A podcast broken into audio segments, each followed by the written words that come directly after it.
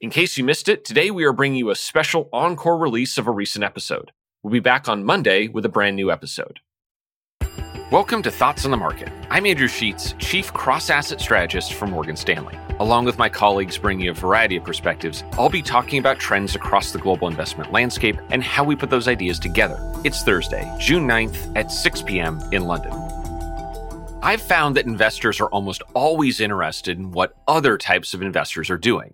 Some of this is curiosity, but a lot of it is interest in sentiment and a desire to try to quantify market emotion to give a better indicator of when to buy or sell. One can find a variety of metrics that pretend to reflect this investor mood. Many of them move in nice, big, oscillating waves between fear and greed. But as anyone trying to use them has encountered, investing based on sentiment is harder in theory than practice. The first challenge, of course, is that there is little agreement in professional circles on exactly the best way to capture market emotion. Is it different responses to a regular investor survey? Is it the level of implied volatility in the market? Is it the flow of money in and out of different funds? The potential list goes on.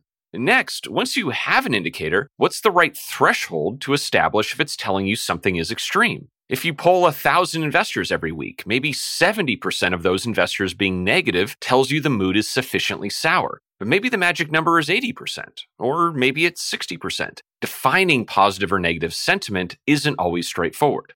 Finally, there's the simple but important point that sometimes the crowd is right. Think of a long bull market like the 1990s. People were often optimistic about the stock market and correct to think so as prices kept rising. Meanwhile, people are often bearish in a bear market. We remember the dour mood that persisted throughout 2008. It certainly didn't stop stocks from going down.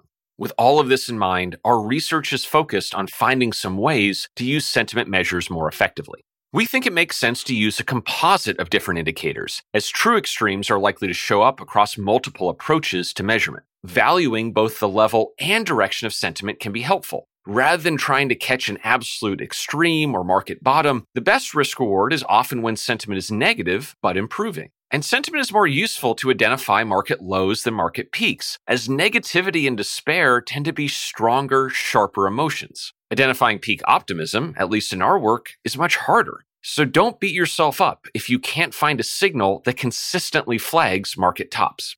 Those ideas underlie the tools that we've built to try to turn market sentiment into signals as the age old debate around the true state of fear and greed continues throughout this year.